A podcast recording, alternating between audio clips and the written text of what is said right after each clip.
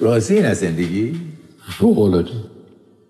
ببین من این شانس رو پیدا کردم که یه چیز به اسم سمفونی نوی بتهوون گوش کنم. کجا میتونستم گوش کنم؟ دوست دارم در آینده در حالی که روشنفکر هاری شدم و بوی اتکلان مشتی میدم داستایوفسکی بشم. I want to thank me. I want to thank me for believing in me. I want to thank me for doing all this hard work. I want to thank me for having no days off.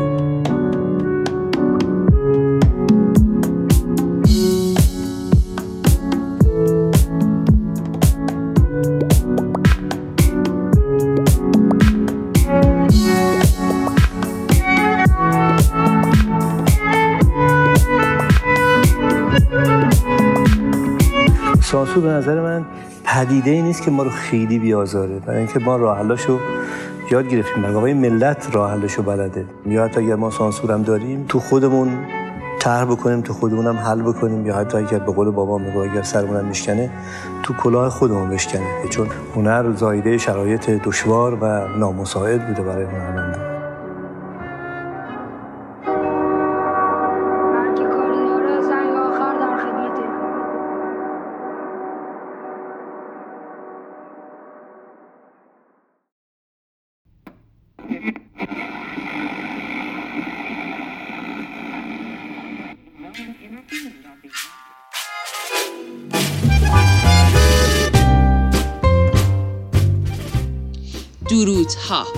درودها بر شما نازنینان و همراهان رادیو قطار. کیفتون کوکه؟ آقا ما چمدون و وسایلمون رو جاگیر کردیم واسه سفر توپ. راستی من زهرا. همینجور که از راهروهای اینجا رد می شدم رو در کوپاها اسم چهره‌های دوست داشتنی و مشهور زیادی رو دیدم که خیلی قبل‌تر از من سوار شدن. اگه اجازه داشتم و همین اپیزود میرفتم سراغ تک تکشون و کلی باشون گپ میزدم. تهشم 2 تا سلفی و بعدشم استوری. خدا رو چه دیدی؟ شاید منم به واسطه اونا معروف میشدم، اما حیف که فقط منو به عنوان یه آدم مثلا خوش‌صدا دعوت کردن.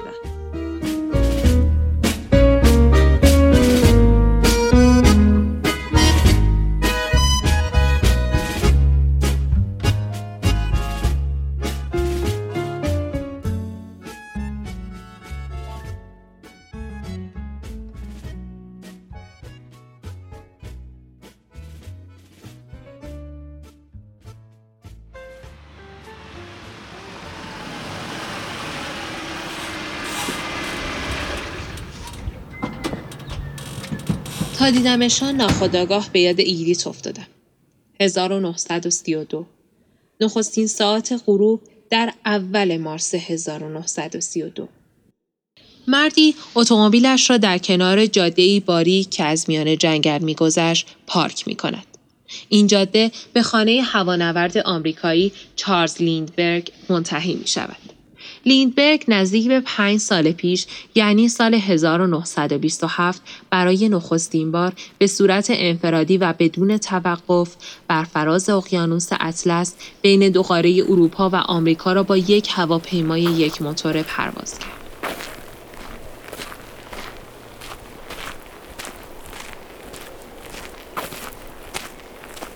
مرد از صندلی عقب اتومبیلش یک نردبان تاشو برمی‌دارد و آن را تا پشت حصارهای خانه انتهای جاده حمل می‌کند. نردبان را کنار پنجره اتاقی که انگار از قبل برایش آشنا بوده می‌گذارد و بالا می‌رود. چند دقیقه بعد در حالی که نوزادی را در آغوش گرفته از پنجره بیرون می‌آید و شروع می‌کند از نردبان پایین آمدن. ناگهان نردبان می شکند. مرد و نوزاد 20 ماهه در آغوشش روی خاک نرم سقوط می کنند. جسد ایگلیت در ماه مه همان سال در فاصله تقریباً 7 کیلومتری از خانهشان پیدا شد. ایگلیت همان نوزاد چند ماهه لیندبرگ همان روز توسط همان مرد که یک کهنه سرباز جنگ آلمان به نام برونو ریچارد هاپتمان بود روبوده شد و بعدها در یک حادثه اتفاقی با نوعی پول که از گردش خارج شده بود توسط پلیس دستگیر و به صندلی الکتریکی سپرده و به اعدام محکوم شد که جنایتکار قرن بیستم لقب گرفت.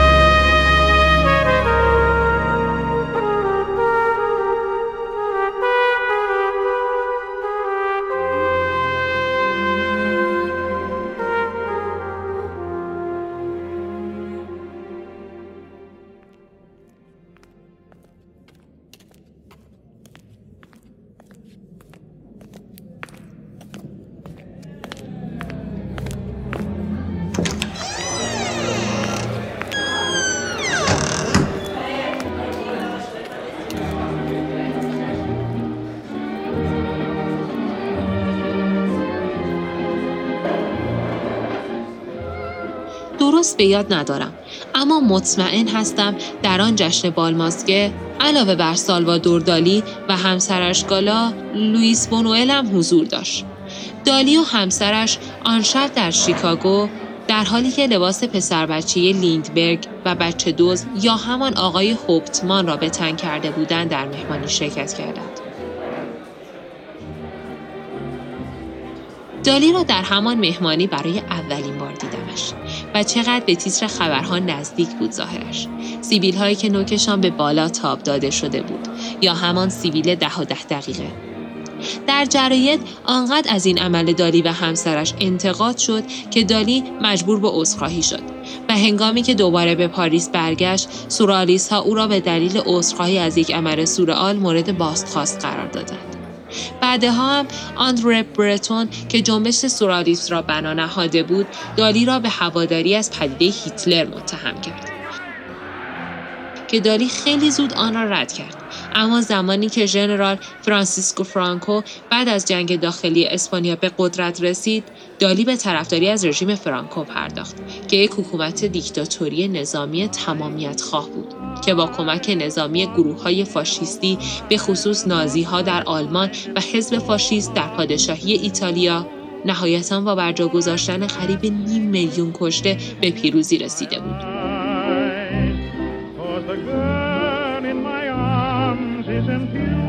این طرفداری سرانجام باعث اخراج وی از گروه سورئالیست‌ها شد. پس از این واقعه دالی با گفتن من خود سورئالیست هستم پاسخ داد. از آن به بعد سورئالیست‌ها در مورد دالی با افعال زمان گذشته طوری که وی مرده بود صحبت می‌کردند.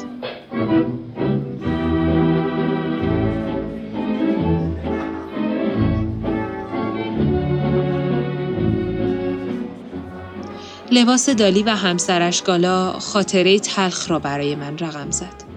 لوئیس بونوئل هم در حالی که ماسکش را از صورتش برمی‌داشت، شروع به گفتن خاطره‌ای از همکاریش با دالی کرد. بونوئل میگفت من این فیلمو با هزینه مادرم ساختم. ما دنبال یه طرح داستانی میگشتیم.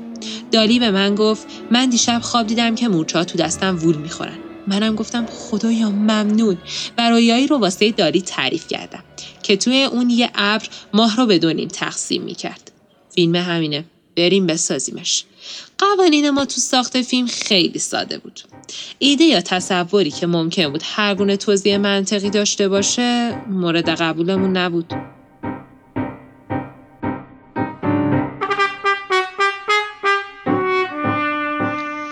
هنگامی که برای اولین بار در اکران فیلم مشترک دالی و بونوئل به نام سگ آندلوسی شرکت کردم، با اینکه فیلم صامت بود اما بونوئل یه سری آهنگای گرامافونی پخش میکرد که در حین پخش خودش به صورت دست صفحات گرامافون رو تعویض میکرد، در حالی که در جیبهایش پر از سنگهایی بود که قرار بود این سنگها را به سوی کسانی که با سر و صدا مزاحم پخش فیلم میشدند پرتاب کند.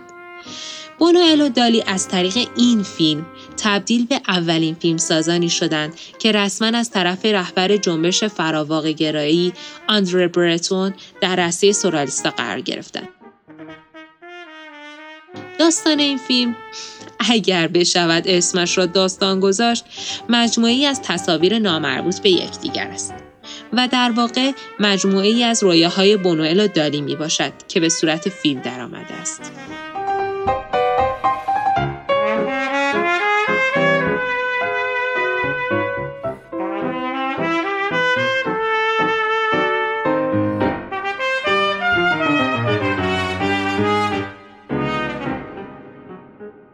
بعد از آن جشن بالماسکه، همسر دالی چند روزی ذهنم را به خودش مشغول کرده بود. نام اصلی او گالا نبود. مهاجری روس بود و تقریباً 11 سال از دالی بزرگتر بود و قبلتر با شاعری فرانسوی به نام پول الوار ازدواج کرده بود و بعد از چند سال زندگی مشترک این شاعر فرانسوی ثروتمند را ترک می‌کند و مشغول عشق ورزی و تحسین نابغه‌ای فقیر به نام سالوادور دالی می‌شود. غم شاعر در اشعارش پس از ضربه روحی وحشتناک برای همه نمایان است. سایه‌ای تاریک، دنیایی پر از بدبختی و عشق من به مانند سگ ولگردی در آن سرگردان.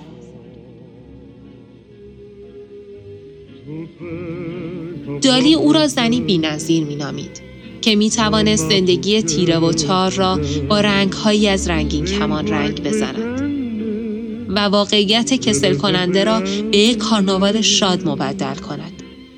دالی به زودی با الهام از عشق سوزانش نسبت به گالا شاهکارهای زیادی خلق کرد. تابلوهای او سر از کاخها و خانه‌های اشرافی درآوردند و گالای او در سیمای زنی خیالی و افسانه‌ای. دالی می گفت مهمترین چیز تو دنیا گالا و دالی، بعد فقط دالی و باقی چیزا در جای سوم. نقاش تابلو می کشید و درباره زندگی خود کتاب می نوشت و مهمترین قهرمان او همیشه زن دوست داشتنیش بود. 2 سال بعد از آشناییش با گالا، یعنی سال 1931، تابلوی تداوم حافظه را خلق کرد که برخی به اشتباه این اثر را ساعت‌های نرم یا ساعت‌های در حال ذوب شدن نیز می‌نامند.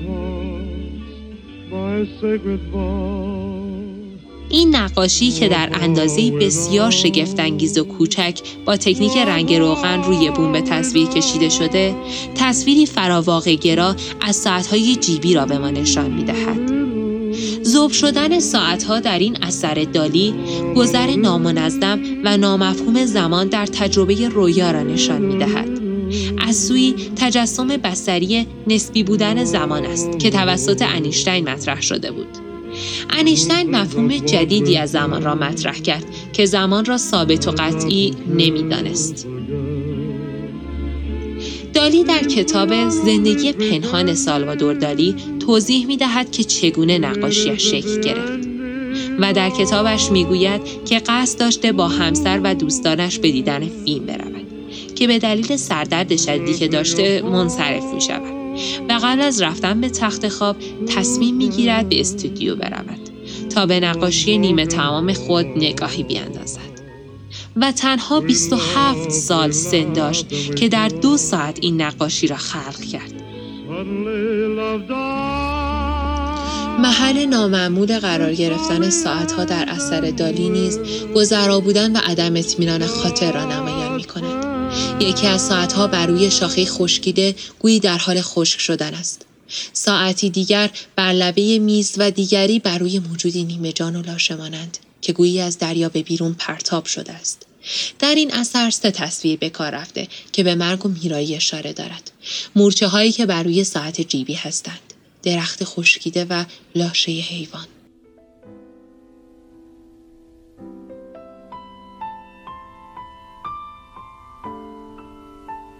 همنشینی ساعتها با اینها بیانگر ارتباطی است که میان زمان و میرایی وجود دارد. همانطور که از نام اثر برمی آید، زمان حال دائما در حال تبدیل به گذشته خاطر است و این خاطره است که با بازسازی شدن در اکنون تداوم می‌یابد و به آینده راه پیدا می کند.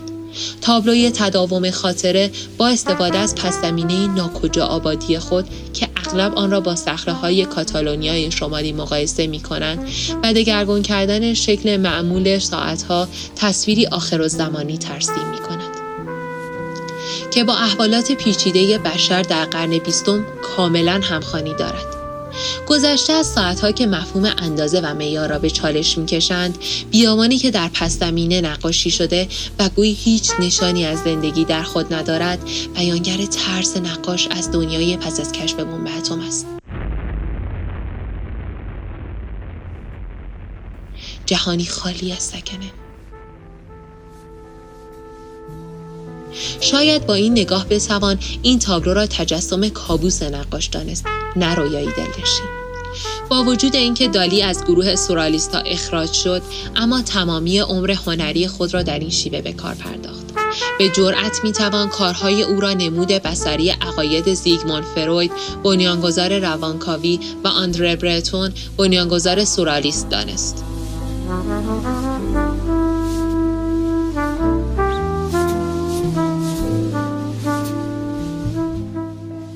دالی در سال 1938 به واسطه تسوایگ به دیدار فروید رفت و در این دیدار تصویر فروید را با مرکب روی کاغذ ابری کشید.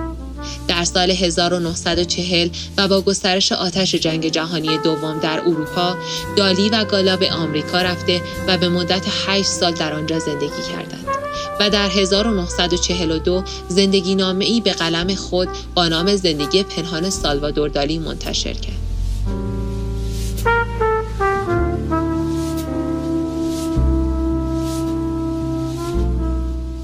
به این فکر می کردم که چگونه می شود زنانی همانند گالا اهرمی برای خلاقیت و بکارگیری مردانی بزرگ شبیه سالوادور دالی شود.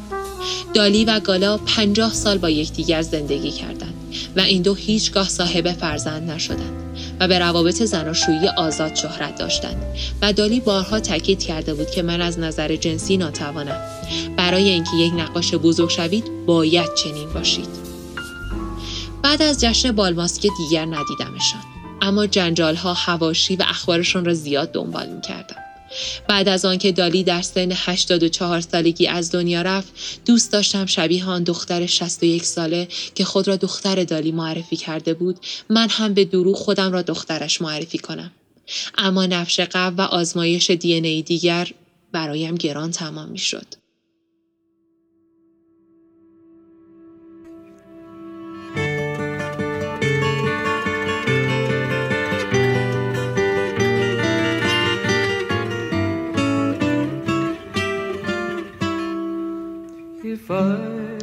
شنوندگان و همراهان عزیز رادیو قطار، سالوادور دالی نقاش اسپانیایی سبک سورئالیسم بود که در عکاسی، نویسندگی، مجسمه‌سازی و فیلمسازی هم فعالیت می‌کرد. علاوه بر همکاریش با بونوئل، فیلمساز اسپانیایی، با والت دیزنی، تهیه کننده و کارگردان شهیر آمریکایی، در ساخت کارتون کوتاه و برنده جایزه اسکار دستینو که در سال 2003 و پس از مرگ وی منتشر شد، همکاری داشت. دالی همچنین با آلفرد هیچکاک در ساخت فیلم طلسم شده در سال 1945 همکاری کرد. دالی در سال 1964 زندگی نامه خود را تحت عنوان یادداشت‌های روزانه یک نابغه نوشت. وی درباره این کتاب عنوان کرد: این کتاب ثابت می‌کنه که زندگی روزمره یک نابغه، خوابش، هضم غذا، شور و شعفش، ناخوناش، سرماخوردگیش، خونش، زندگی و مرگش ضرورتاً با سایر افراد بشر متفاوته. دالی زمیمه شگفت‌آوری تحت عنوان هنر تیز دادن یا راهنمای توپچی فریبکار در پیوست این کتاب نوشته است که دکتر محمد رضا اصلانی آن را ترجمه کرده است و در نشر نو به چاپ رسیده است.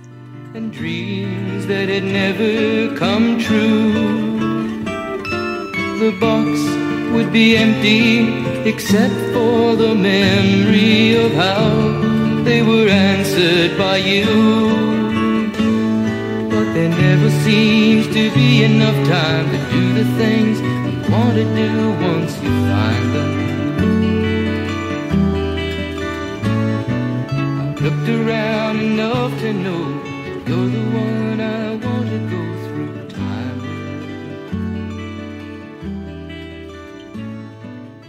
یادداشتی را به بهانه زادروز سالوادور دالی برایتان خواندم. به قلم عبدالله کریمی.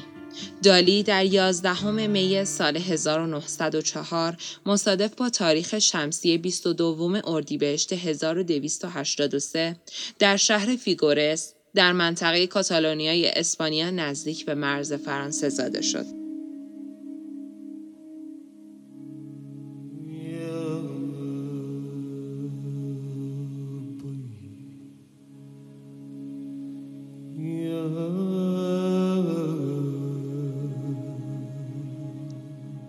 در قرن 19 انتظار از زنها این بود که منزوی و وابسته باشند، اما دوچرخه داستان را تغییر داد.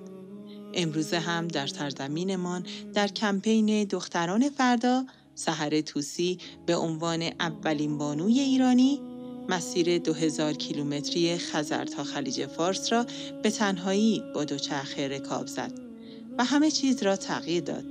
در ایران هنوز هم هستند دخترانی که در مناطق محروم کشور پس از مقطع ابتدایی به دلیل نبود امکانات تحصیلی یا به دلیل عدم دسترسی به مدرسه یا فاصله زیاد خانه تا مدرسه مجبورند ترک تحصیل کنند و خانه نشین شوند.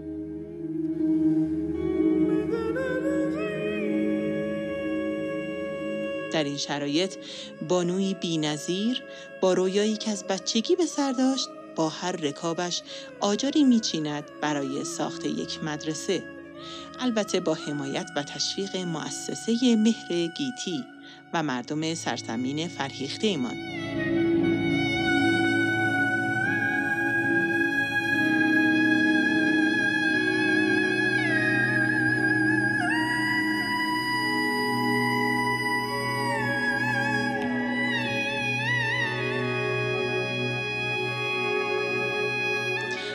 از او پرسیده می شود که در این شرایط اقتصادی و هزینه های بالا چگونه سفر می کند، این گونه جواب می دهد. سفر کردن در واقع مثل زندگی کردن است و زندگی من سفر است.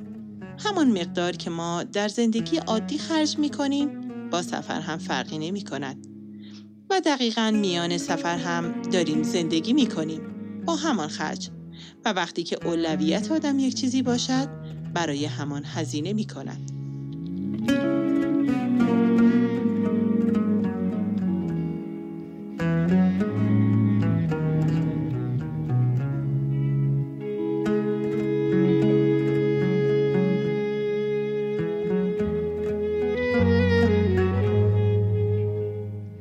پس از گریز از جواب سوالاتی پیش پا افتاده، وقتی به او واژه مسافر را نسبت می‌دهند، در بی‌آلایشی و با کمال صداقت می‌گوید: هممون که مسافریم واقعاً، و به این دلیل که دارم سعی می‌کنم که هر چقدر بیشتر دارم سفر می‌کنم، در واقع سفر درونی هم هست، خودم رو بیشتر می‌شناسم، جهان پیرامونم رو بیشتر می‌شناسم و این کمکم می‌کنه که دیدم به آدم‌ها عوض شه، انسانیت رو بیشتر ببینم تا قومیت، ملیت یا رنگ پوست آدم.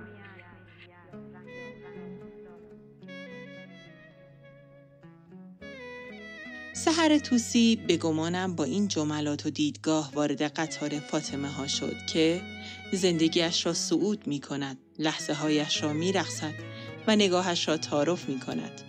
11 آذر ماه 98 بود که ایشان با کوله باری از انگیزه برای ساخت آینده و فردایی بهتر برای دختران سرزمینمان و تشویق به کتابخوانی با هدف آگاهی، کسب تجربه و سفر به اقصی نقاط جهان قدم به روی چشمان ما گذاشتند و ما هم در کوپه‌ای پذیرای این بانو هستیم و مجدداً به ایشان خیر مقدم میگوییم.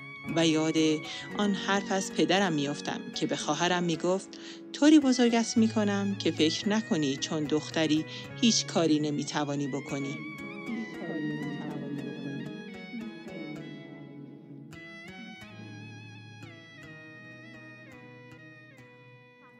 هم دغدغه داریم، دغدغه کشوری رو داریم که داریم توش زندگی میکنیم و برامون کلمه ایران عزیزه. وقتی ایران میگیم قلبمون میتپه و این علاقه مشترکمون کنار هم وایسیم و یه اتفاقی رو رقم بزنیم که بتونه این کشور رو به جلو ببره، باعث پیشرفتش بشه و این بچه کوچولوهایی که ما میبینیم روزی افتخار آفرین بشه. و اینو نگفتم جایی، خیلی سخت گذشت، یه جاهایی تو مسیر گریه کردم، تنها بودم، یه جاهایی زمین خوردم، پام ضعف شد، شلوارم پاره شد، یه جاهایی واقعا دلم میخواد با یکی صحبت کنم بگم که داره بیمهری میشه، داره توهین میشه، یه زن دوچرخه سوار رو مجاز نمیدونم سوار دوچرخه بشه. این آزادی رو برای یک زن قائل نیستن، ولی وقتی یادم میامد که داره یه اتفاق خوب میافته، وقتی یادم میامد که یه کتابخونه ای هست اونجا که فاطمه ها درستش کردن یا مدرسه ای قراره ساخته بشه که دختران میخوان توش درس بخونن و آگاه بشن و بعداً مبارزه کنن برای آزادیشون، به من قدرت داد که تا اینجا رکاب بزنم، هی قوتو بخورم، هی خورما بخورم، هی بتونم رکاب بزنم.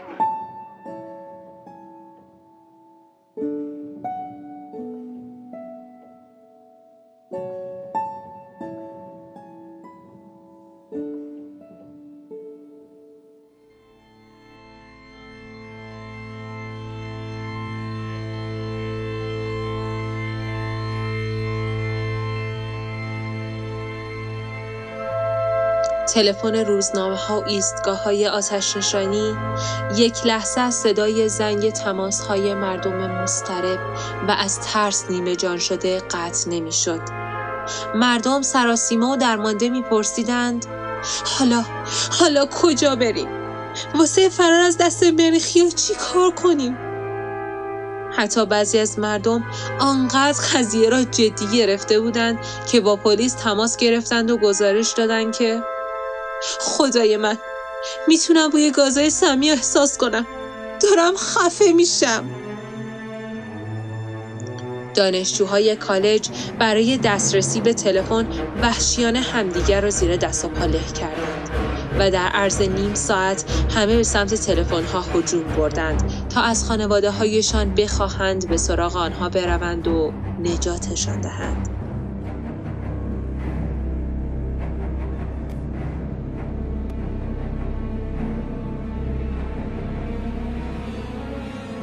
اهالی خانه‌ها اسباب و اساسیه و دارایی‌های با ارزششان را جمع کرده بودند و برای فرار آماده شده بودند.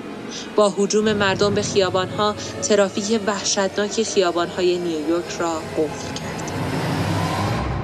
اگرچه کانون این وحشت و اضطراب در نیویورک و نیوجرسی بود، اما همه مردم آمریکا به آن واکنش نشان دادند.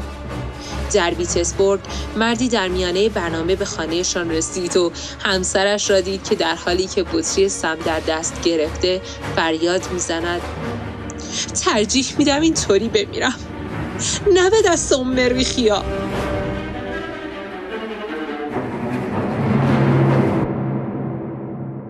این وضعیت و واکنش مخاطبان آمریکایی گیر افتاده در نمایش رادیویی جنگ دنیاها بود در شب هالووین سال 1938. اورسون ولز کارگردان این نمایش رادیویی به همراه گروه تئاتر مرکوری پشت میکروفون رادیوی CBS قرار گرفت تا در برنامه یک ساعته بسیاری از مردم آمریکا را شوکه کند. اورسون ولز داستان حمله مریخی‌ها به زمین را مثل یک اتفاق خبری پیش می‌برد. آنها با جزئیات دقیق روایت می‌کنند که چطور مهاجمان مریخی در آمریکا شروع به کشتار مردم کردند و دیگر جایی برای فرار نمانده. بازیگران گروه در نقش گزارشگرانی رادیویی خبر از کشتار و ویرانی خانه‌ها و بیرحمی مریخی‌ها در سرتاسر آمریکا می‌دهند. اورسون ولز تقریباً 80 سال پیش با هوشمندی هرچه تمام مکان داستان جنگ دنیاها را از انگلیس به آمریکا تغییر داد تا حادثه را به مردم آمریکا نزدیک‌تر کند. همین کارا 8 دهه پس از ولز شخصی ایرانی که ساکن کانادا و مسلط به جلوه‌های ویژه است و در هالیوود کار می‌کند، با بارش بادمجان‌هایی از آسمان با نمایی از برج میلاد که در فضای مجازی هم بازتاب گسترده‌ای داشت انجام داد و بسیاری هم همانند آن نمایش رادیویی بارش بادمجان‌ها را مصیبتی دیگر در سال 98 نامیدند که بر سر مردم ایران باریده است. استوری داری میگیری؟ آره. خندیدیم. الان وقت این کارا؟ اون چیه اون پشت؟ اون چیه؟ اون یه چیزی داره میاره. یه اینجا. آها داره بادمجون میباره. حالا سمت شهرک که میبینم باد طوفان چی اینا رو بلند کرده. 1 سال بعد در سال 1939 در حالی که فرانسه به اشغال نازی‌ها درآمد و اروپا در گرداب جنگ فرو افتاد، اورسون ولز کارگردان جوان آمریکایی فیلمی ساخت که ماهیت سینما را دگرگون کرد. اورسون ولز توسط کمپانی آرکیو که از نظر مالی دچار مضیقه بود، با یک قرارداد بی سابقه به هالیوود آمد. قرارداد ساخت 6 فیلم با آزادی کامل در همه جنبه‌ها. ولز در 24 سالگی تجربه گسترده‌ای در زمینه تئاتر و نمایش‌های رادیویی پشت سر داشت. او چند فیلم کوتاه در ارتباط با نمایش‌های تئاتر خود نیز ساخته بود، اما هرگز صحنه مجهز به صدا را به چشم ندیده بود. ولز فیلمنامه‌ای را که خود به همراه هرمن جی منکیویچ نوشته بود به دست گرفت. ولز در سال 1940 در میان سر و صدای بسیاری از مطبوعات، فیلمبرداری اولین فیلم و تجربه سینمایی خود را زمانی که فقط 24 سال سن داشت آغاز کرد. با وجود جنجال‌ها و اخبار روزنامه‌ها، فیلمبرداری اولین فیلمش را به صورت مخفیانه ادامه داد و تنها هنرپیشه‌ها و مسئولان فنی اجازه حضور در جلسات فیلمبرداری را داشتند. در فیلمنامه اولیه مشترکی که ولز و منکیویچ آن را به نگارش درآورده بودند، نام فیلم آمریکایی بود، اما در فیلمنامه دکوپاژ شده به همشهری کین تغییر پیدا کرد. زندگی نامه الگو برداری شده و رمزآمیز از نیرومندترین ناشر مطبوعاتی آمریکا، ویلیام راندولف هرست. ویلیام هرست علاوه بر اینکه بزرگترین روزنامه‌های زنجیره‌ای را در آمریکا راه‌اندازی کرده بود، سهامدار شرکت رسانه‌ای مترو گلدن مایر بود و در هالیوود هم نفوذ داشت. با توجه به این قدرت و نفوذش، تمامی تلاش خود را به کار گرفت تا از پخش فیلم همشهری کین جلوگیری کند. سر و صداهای مطبوعاتی زمانی به اوج خود رسید که فاش شد داستان این فیلم برگرفته از زندگی خصوصی ویلیام راندولف هرست است. این خبر را لولا پارسونز، نویسنده معروف مقالات روزنامه‌های او، به وی خبر داد.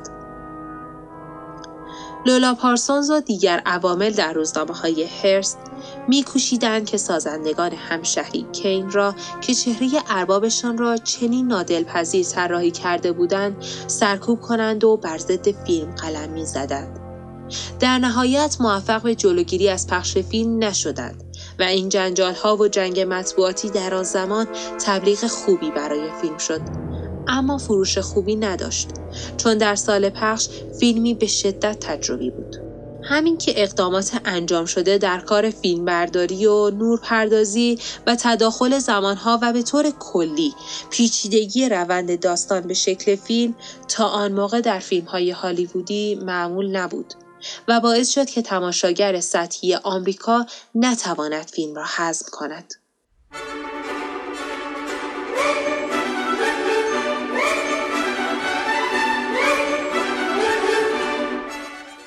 خارج از شهر نیویورک فیلم توفیقی به دست نیاورد و تا اواسط دهه 1950 از جریان پخش کنار گذاشته شد. و این زمانی بود که فیلم را در خانه هنرها نمایش دادند و تماشاگران ویژه‌ای را به خود جلب کرد. از آن پس تا به امروز فیلم همشهری کین در 5 نوبت پشت سر هم در رأی‌گیری‌های جهانی به عنوان بهترین فیلم تاریخ سینما شناخته شده است و قراین حاکی از آن است که اهمیت این فیلم نزد منتقدان رو به افزایش است. ولز ادعا کرده است که تنها کارآموزی او برای ساختن همشهری کین این بوده که فیلم دلیجان جان فورد را 40 بار دیده است. او تنها به تاثیر فورد اشاره کرده است. اما باید دانست که ولز در سنت‌های مهم سینمای اروپا به ویژه اکسپرسیونیسم، کامرشپیه فیلم آلمان که جنبشی در سینمای صامت آلمان بود و واقع‌گرایی شاعرانه سینمای فرانسه هم گوته خورده بود. اما مهمترین امتیاز ولز در همشهری کین برخورداری از فیلمبردار برجسته‌ای چون گرگ تولند بوده است. تولند در دهه 1930 به عنوان فیلمبردار شهرت بی‌مانندی در هالیوود به دست آورده بود و با شیوه‌هایی چون فیلمبرداری با وضوح عمیق در دکورهای سقفدار، در فیلم‌های بلندی‌های بادگیر ساخته ویلیام وایلر که برایش جایزه اسکار را به ارمغان آورد، یا در فیلم خوشه‌های خشم جان فورد تجربه کرده بود.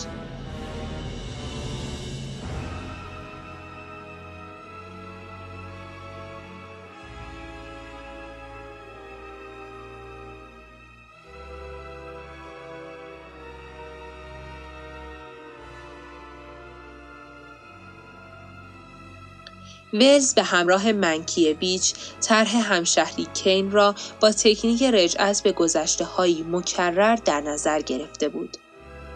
طرحی که در آن شخصیت‌های فیلم یک به یک ارتباط خود را با مردی بزرگ که چارلز فاستر کین نام دارد و خود ولز نقش او را ایفا می‌کند، پس از مرگش به خاطر می‌آورند. این فیلم از نظر شکل سازمان فوق‌العاده‌ای دارد و همچون داستان‌های خورخه لوئیس بورخس با مرگ شخصیت‌ها آغاز می‌شود. سپس از نمای در ورودی با نوشته سردر آن که علامت ورود ممنوع است نمایان می‌شود. دوربین بر روی نوشته حرکت می‌کند و از روی حصار هم می‌گذرد. سپس با یک سلسله دیزالوهای ماهرانه عکس زنجیر می‌شویم به دنیای ممنوع چارلز فاستر کین، یعنی املاک و قصر زانادو.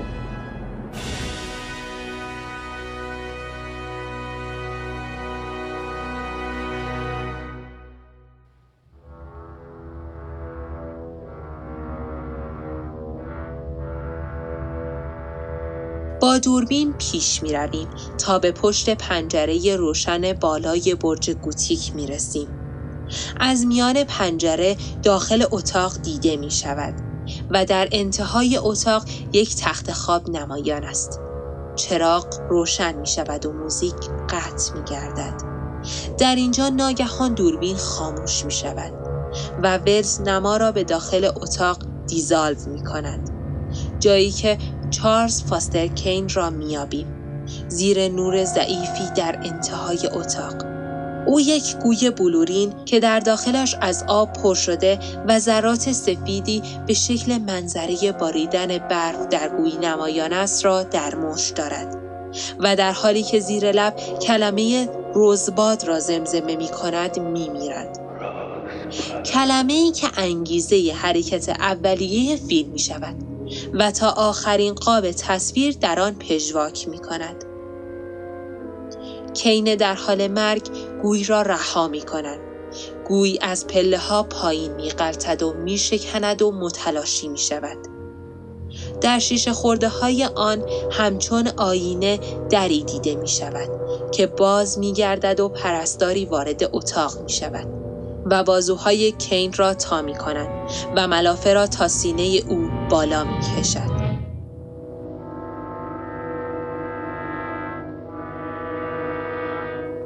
پس از دیزالو به نمای متوسط از جسد کین، این تصویر ناگهان با شعاری که به شکل اوریب بر پرده افکنده شده است، برش می‌خورد و نوار صدا آن را با صدای بلند اعلام می‌کند.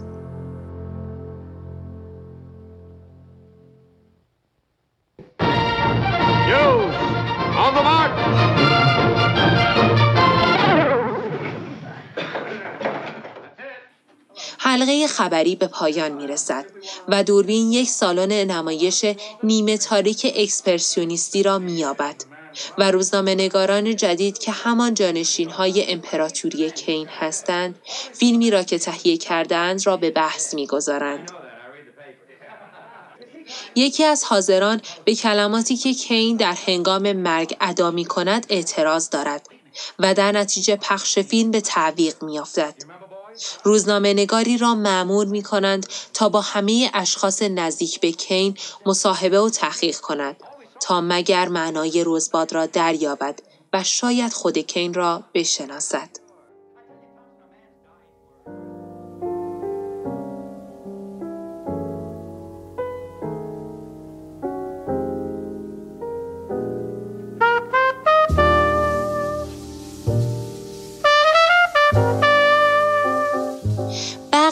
فیلم در 5 روایت سلسله‌وار گنجانده شده است که شما شنوندگان رادیو قطار را از همین تریبون به تماشای این فیلم دعوت می‌کنیم تا شما هم معنی کلمه رزباد را دریابید. همشهری کین در 9 رشته نامزد جایزه اسکار شد که در نهایت برنده جایزه اسکار بهترین فیلمنامه غیر اقتباسی برای هرمن جی منکیویچ و اورسون ولز شد. سالی که ولز درگذشت مشغول طرحی بود که سالها به آن دل بسته بود. اقتباسی از دیرشاه به صورت ویدیو که خود نقش اصلی آن را ایفا می کرد که آن هم مانند چندی از پروژه هایش ناتمام ماند. مرگ اورسون ولز در 10 اکتبر 1985 سوگواران فراوانی را در سراسر جهان داشت و همگان به درستی بر این اعتقاد بودند که سده 20 یک نابغه آمریکایی را از دست داده است. مشکل است بتوان دریافت که مسئول هدر شدن فعالیت‌های پایانی او چه کس یا چه چیزی بوده است و شاید بهتر آن باشد در این باره سکوت کرد. اما با کمال تأسف تنها پس از مرگ او بود که نسلی از آمریکایی‌ها دریافتند که این مرد چاق و دوست داشتنی و قصه‌گوی برنامه‌های رادیویی مهمترین معمار سینمای مدرن بوده است. ژان لوک گودار در اوج موج نوی سینمای فرانسه درباره او گفت: همه ما همواره همه چیز را مدیون او هستیم.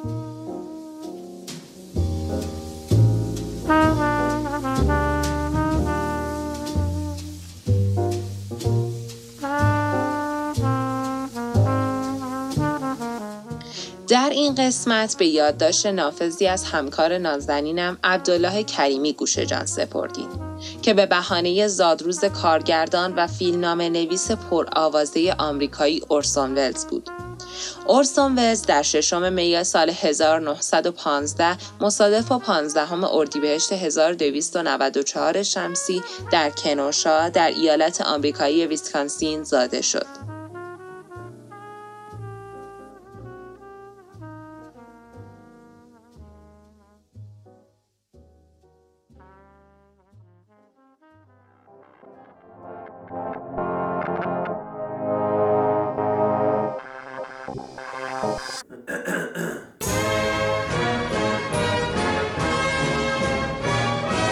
جشنواره بین‌المللی علمی و هنری.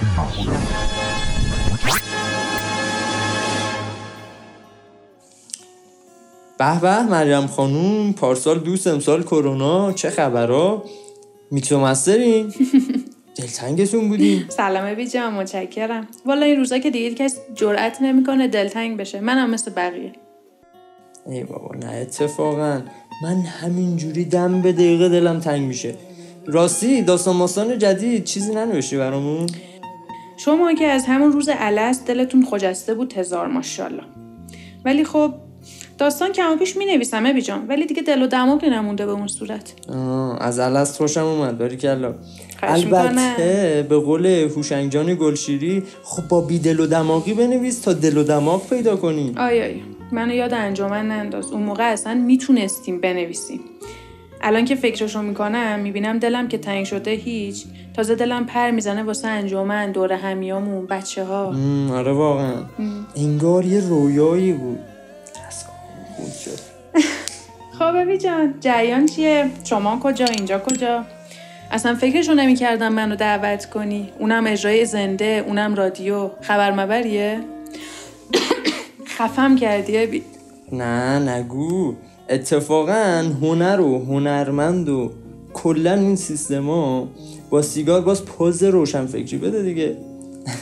اصلا همین چینی ها که ما رو بیچاره کردن با خفاش مفاششون تو اکثر مکانهای عمومی، بیمارستاناشون، حتی زمینای فوتبالشون هم سیگار میکشن. بله اینجوری که شما میگی ما هنرمند نیستیم دیگه. درسته آقا ابی؟ ببین من یه نظری دارم، اصلا یه کاری کن، هر وقت که حواس پک زدن به سیگارتو میکنی پاشو یه آبی به صورتت بزن، یه شعری بخون، یه هوایی بخور، اثرت میفته. نه نگرفتی. اون موقع اگه بخوام فوکوس کنم به بطن شعر، اون موقع اصلا باید بیشتر سیگار بکشم. بکش آقا بکش، اصلا سلامت خودت و ما رو بیخیال شو. خوبه حالا شو. راستی مریم واسه برو بچه داستان نویس و دست به قلم جشنواره به درد بخوره همچین پدر مادردار خوب هست اصلا. بالاخره ما مخاطبامون خدا رو شکر اکثرا قشر هنر دوست و اهل دلن دیگه. والا چی بگم، این روزا که خودت میدونی جشنواره ها همچین چنگی به دل نمیزنن، کیفیت ها اومده پایین، کمیت الا ماشاءالله، ولی تک و توک بینشون هست دیگه، بعد بشناسی. آره خب باید موافقم، به قول شما همین تک و توک میشه توشون پیدا کرده چند تا خوب. اتفاقا همین چند روز پیش تو یکی از گروه‌های تلگرام هم یه فراخوان دیدن برای داستان کوتاه، میگن که برای کیش هم هستش، ولی باید دید، میگن اولین فراخوانی هم هست که داده، بعد ببینیم خوبه یا نه.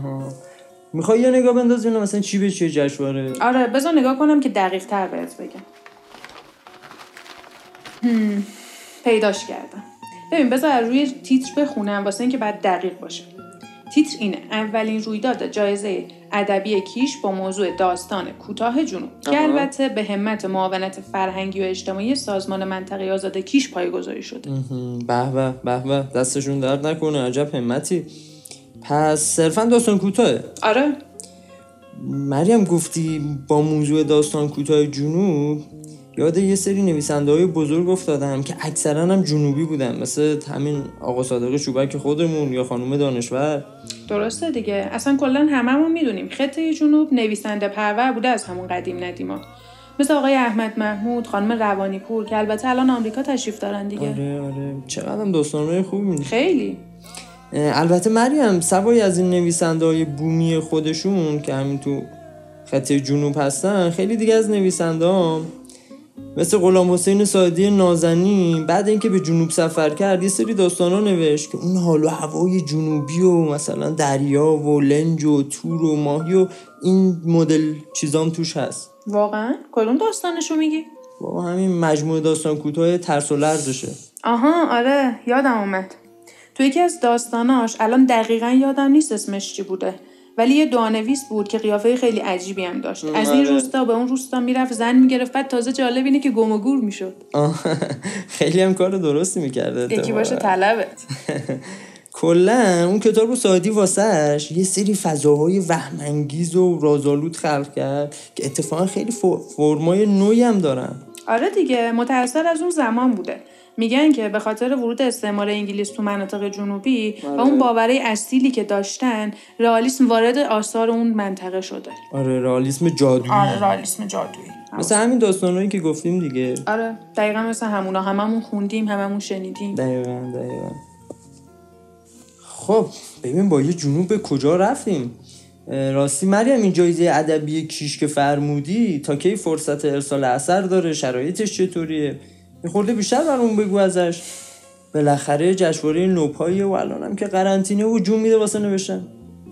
خب ببین توی فراخوان اومده که مهلت ارسال آثار واسه این رویداد ادبی تا پایان خرداده.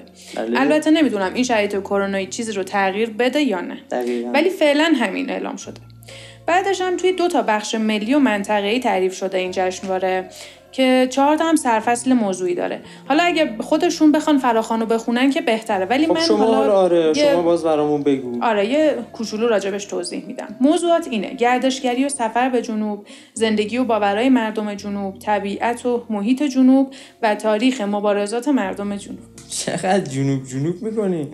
جنوب دیگه. بسیار عالی. بعد این احتمالاً اختتامیه جشنواره هم تو کیش باشه دیگه، نه؟ آره تو جزیره زیبای کیشه.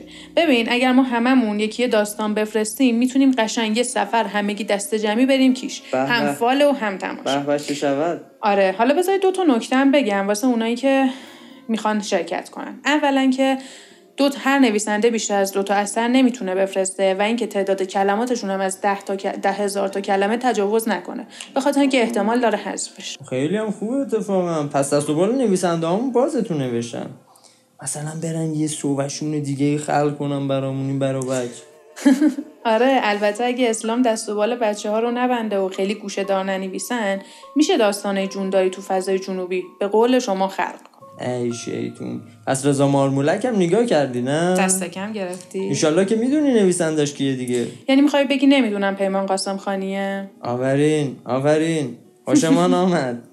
گفتم شاید مثل خانوم قریشی. ای بابا. خب دیگه مریم جان مرسی از اطلاعاتی که دادین و داشتین. راستی خودت واسه این جشنواره مینویسی؟ والا تو فکرش هستم، البته اگه عمرم کفاف بده تو این روزگار قرنطینه و کرونا. آره والا امیدوارم که هممون از این عصر کرونایی جون سالم به در ببریم. البته شاید بشه مثلا همون داستانی که خودت می‌نویسی هم از همین تریبون واسه مخاطبای رادیو قدر رو اجرا کنیم. حتما اگر چیز درخوری باشه. بله حتما. پس مریم جان شما و شنوندگان عزیز رادیو قطار را به خداوند منان میسپارم و تا اپیزود بعد و عصر بدون کوید 19 دیگر بدرود.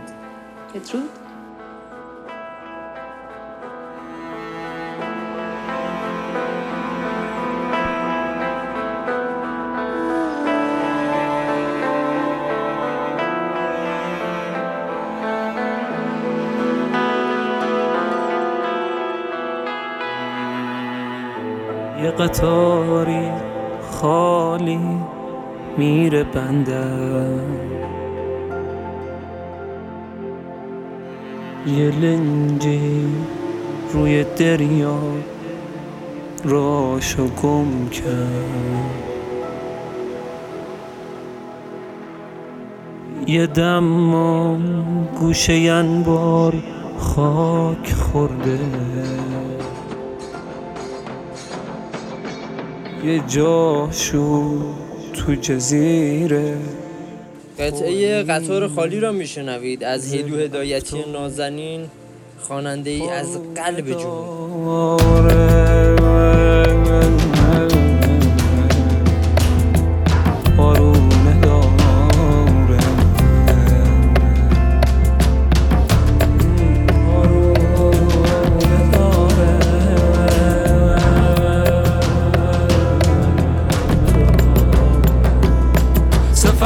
یکی سفره در پیچ و تابی که از ارس وامانده زون مرغ دریایی خوش دوای جنوبی، بر او سیب صبح وقت خنده بیافتم، از اسبام به دریا بیافتم. دریا چه اسم قشنگی، به دریا بیافتم، به بندر بیافتم، به دشتی بیافتم، به دشتی رسیدی بلندتر بخند، بلندتر بخند، یاد خونه بیافتم، یاد خونه بیافتم.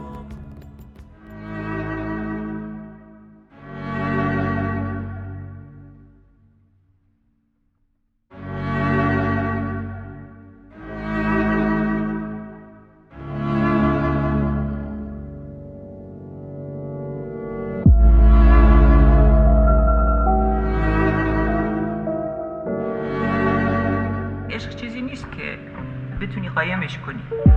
تمام این شاعرانی که تو نمیدونی معشوق اینا کی بوده و اینا یه پلان غایبه وجود نداره.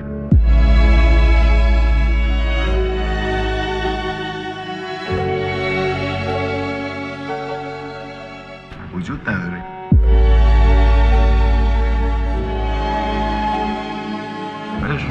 یه پلان غایبه وجود نداره.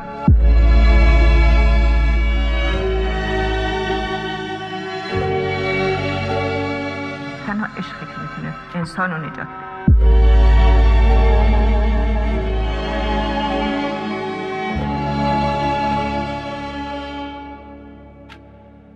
عاشقانه‌ای در پس کافه عنوان مجموعه داستانی دنباله‌دار است با اجرای فرشاد مهدیزاده بر روی نوشته‌ای از عبدالله کریمی که در ادامه خواهید شنید. شما شنوندگان گرانمایه رادیو قطار در هر اپیزود می توانید برشی از این داستان عاشقانه را دنبال کنید.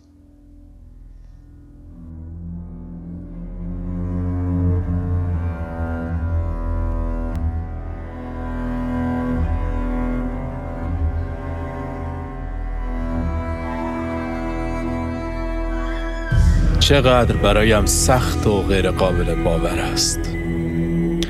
شاید حتی یک روز هم نمیشد فکرش را کرد که تمام دنیا را یک ویروس فلج کند.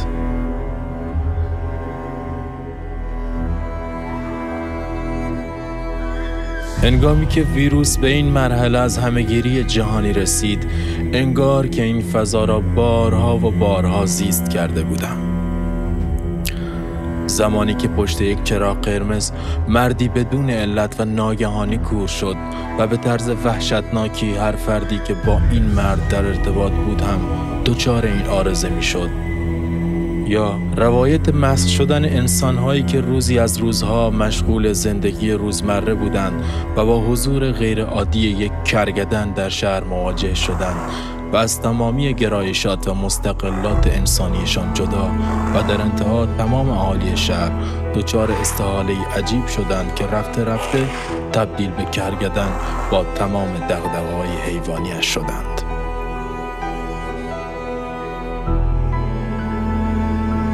یا در جامعه‌ای طاعون زده با شیوع طاعون، عاشق و معشوقه هایی که قرار بعدی بوسه‌هایشان را معین کرده بودند به ناگاه از هم گریزان شدند، چرا که از ابتلا به این بیماری هراس داشتند.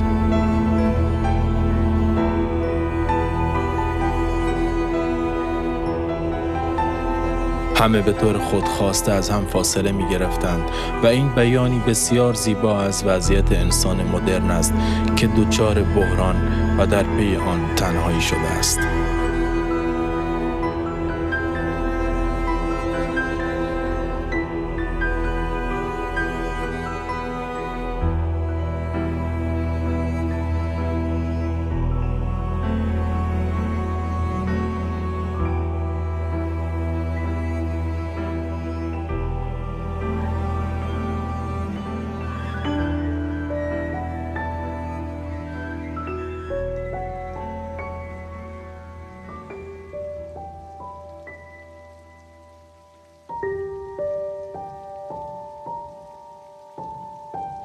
پس نمیخواهم این چند دقیقه که روی این صندلی نشستم از آن فضاها یا آمار مرگ و میر برایتان بگویم.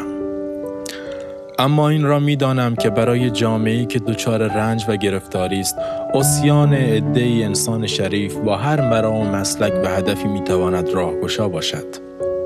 قبل از اینکه سیگاری را بگیرانم، بیایید افکار متعصبانه را کنار بگذاریم و شاید برای شما همین داستان مرور شد که در شهر طاعون زده کامو، پدر پانلو که کشیش شهر بود، طاعون را عذابی الهی میدید که بر سر مردم به خاطر گناهکار بودنشان آوار میشد. اما زمانی که یک کودک بیگناه در محکومیت طاعون ذره ذره جان میداد و میمرد، دکتر ریو رو به کشیش گفت: شما خودتان خوب میدانید که این یکی دست کم بیگناه بود.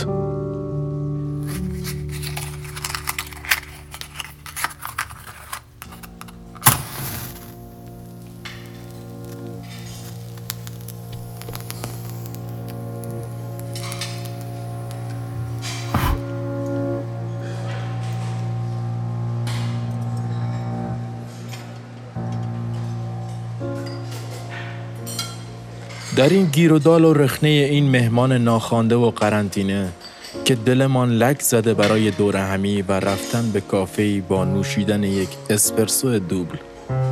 خبر خوب لااقل برای من این است که رادیو قطار کافه‌ای اختصاصی دارد که در آن خبری از این داستان‌ها نیست و می‌توان در کمال آرامش به سیگار پک زد و نمایشنامه گروتسک و برجسته اوژن یونسکو به نام کرگدن را خواند و نه تنها در روشنفکران بلکه در اقشار مختلف جامعه با منش‌های گوناگون غرق شد که چگونه برای کسب قدرت یا از ترس تنها ماندن حتی از عشق و اصالت وجودی خود هم می‌گذرند و دچار تغییر می‌شوند و به اکثریت می‌پیوندند. شاید حالا که این موقعیت در این شرایط برایم فراهم شده، بد نباشد دستی به قلم ببرم و داستان تراژیکی که دوباره با دیدن این کافه و شخصی که آن طرف بار مشغول شستن ظرف‌هاست در ذهنم تداعی شد را برایتان بنویسم.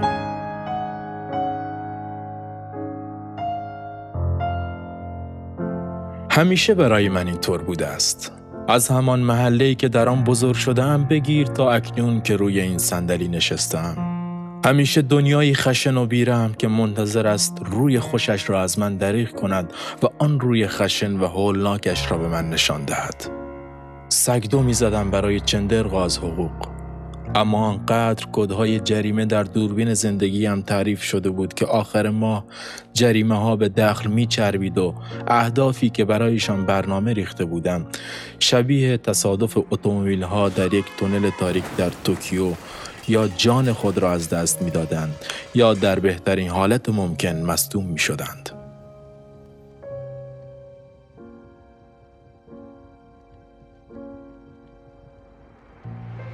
نمیخواهم اغراق کنم یا بلوف بزنم، اما اگر صندوق صدقاتی کنار خیابان بودم، هر روز در یوزه‌ای پیدایش میشد که تمام روز چیزی نخورده و گرسنه است و خود را مجاز میداند که یک جامه را بکند و از محتویات چرک دست خیرین شکم مبارکش را سیر کند. اما ورق برگشت. چه برگشتنی! با آمدنش، با بارش ناگهانی و تند عشقش، تمام معابر قلبم را آب گرفت و سیلاب‌های جاری در ذهنم مسدود شد. حالا که روی این صندلی نشستم، دوباره همه چیز خراب شد. شاید با خودتان بگویید چرا؟ بگذارید قبلش من از شما بپرسم. مگر قطارها هم کافه دارند؟ حالا که دارد و منم روی این صندلی نشستم، پس شاید بد نباشد که بگویم چرا همه چیز خراب شد.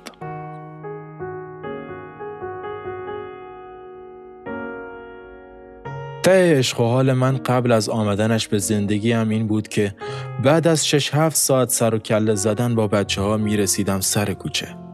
دقیقاً نبش کوچه دکه‌ای بود که به اجبار برای خرید 2 نخ بهمن کوچک هر روز باید با پیرزن بدعنق فروشنده کلنجار می‌رفتم که چرا شخصیت ایستایی ندارد و شبیه رمز دوم پویا رنگ عوض می‌کند. هر روز باید 2 برابر هزینه برای خرید سیگار به او باج می‌دادم که دهنش را چفت و بست بزند و آبرویم را لگدمال نکند.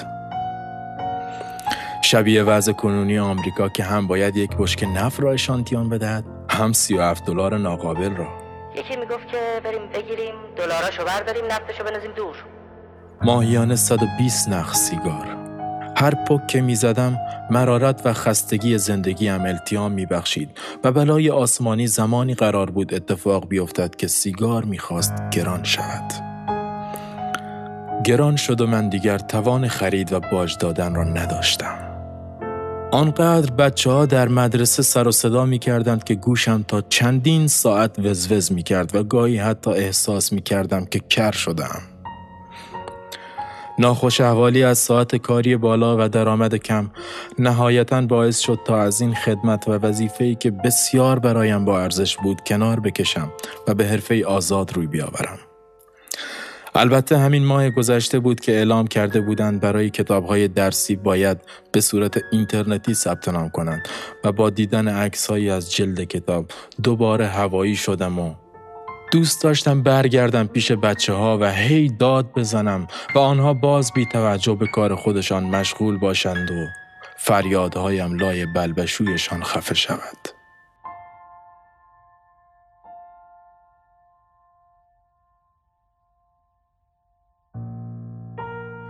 مادرم که فوت شد، پدرم زنی دیگر را به خانه امان آورد و من نتوانستم حضورش را به جای مادرم تحمل کنم. پدرم هم از این که قرار بود من از خانه بروم زیاد ناراحت نبود و برای ماندنم تلاشی نکرد. در حقیقت من هم با مادرم برای او تمام شدم و این زندگی جدیدی بود که باید با آن دست و پنجه نرمی کردم.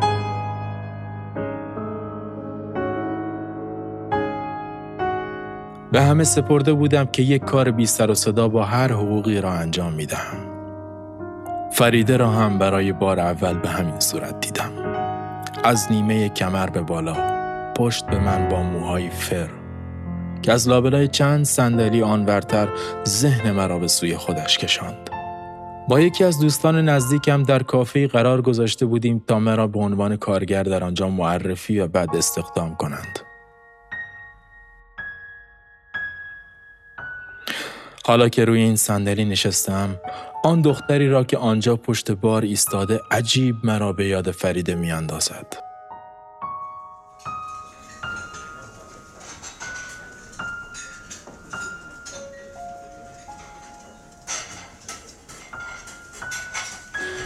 مگر شستن ظرفهایش تمامی ندارد که بر نمیگردد و خیال مرا راحت کند که آیا خودش است یا کسی دیگر؟ یعنی ممکن است بار دیگر تمام آن اتفاقات و خاطرات زنده شوند. سیگار گران قیمت دوستم را رد نکردم و پس از 2 هفته باز اولین سیگارم را آن روز در کافه پک زدم. بعد از رفتن مادرم تمام زنهای آشنا و غریبه را برانداز می کردم که شاید بویی از زنانگی و محبت مادرم را پیدا کنم. میدانم باورش برایتان سخت است و بگویید مردک هیز چشمچران ببین چگونه بی‌حیایی خود را توجیه می کند. مگر می شود همچین چیزی؟ آری می شود. کمبود حضور مادرم را خیلی بیش از آن چیزی که فکرش را بکنید در زندگیم احساس کردم. همانقدر که از لطف و نوازش مادرم بیخبر بودم، آن روز در کافه هم از این بیخبر بودم که نباید برای جلب توجه و رضایت صاحب کار هم که شده سیگار بکشم.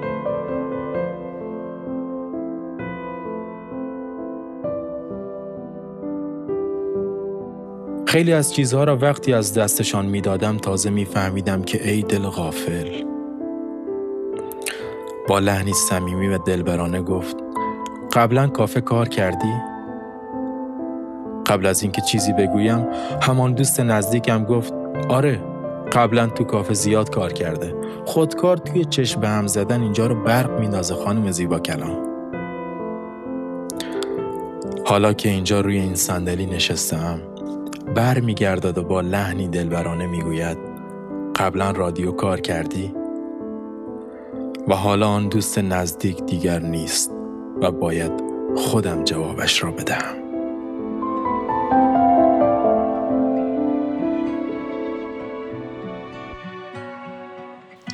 آرزومندیم این تحفه و این قسمت را از ما پذیرا بوده باشین و به جانتان نشسته باشد. برای حمایت از مجموعه رادیو قطار، ما را در پلتفرم های پادکست خان، پیج اینستاگرام و کانال تلگراممان با شناسه ترین رادیو دنبال کنید. ترک آذر گفتگوی احساسی آریو ایرانی با خواستگاه زادروزش آذر است. این ترک را به شما تقدیم می‌کنیم در پایان ایستگاه نخست رادیو قطار. تا ایستگاه بعد، بدرود.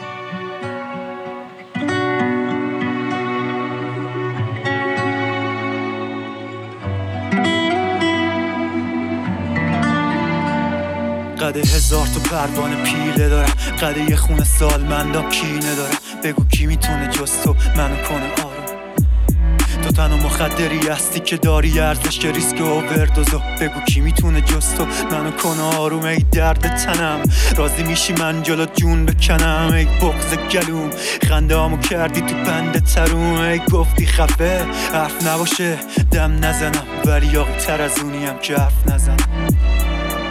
یه عمریه با هم دیگه هم کاسه ایم. اگه کف خواب بودیم نبود درد واسه این. یه عمریه پاهای نیمه جونم همدم این سرمایه بی امونه. صدای خشخش برگات بانوی ضرب قشنگ واسه شعرمونه. عباد فرمول جنون و قاطی داره. حس غم تنهایی فاز لاتی داره. هرچند سخت برات ولی شیکر خورده. کی گفت جفته عباد ساکت نشینم بعد از اینم. من بچه همین ما لعنتیم. چه غمی توی کیک چیک روی شیشته. چه حسرتی تو ابرای نباریدته. به ابرات بگو ببارنن تن کویرم در انتظار خیس شدنه. خش خش خوندنشون تن سردم سایه از بودنشون. با این که شیفته خود تو بارونتم ولی نیستم مثل این قرتیاله بزدک دوزک و جینگیریم از سون. واسه من یکی دیگه هیچ وقت شغال نرخسون. نگاه به این تن رنجورم نکن. هنو یه جو معرفت ننمونده برام. شاید این ارث از صدا یه بادت تکلالایی خونده برام. ولی تا مغز و استخونو میسوزونه یه زخم عمیق به اسم خاطره ها.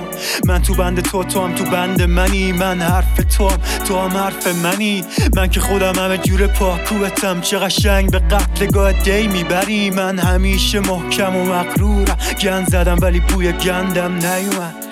این تخصیه بچگیام که میزدی میگفتم دردم نیومد. مینازی به کاجت سر به فلک. خیلی قد داره ها اینجا. سری که بلندتره میزنمش. امون نمیدم بهش قد داره ها اینجا. چراغاش واسه یه روشنی نی.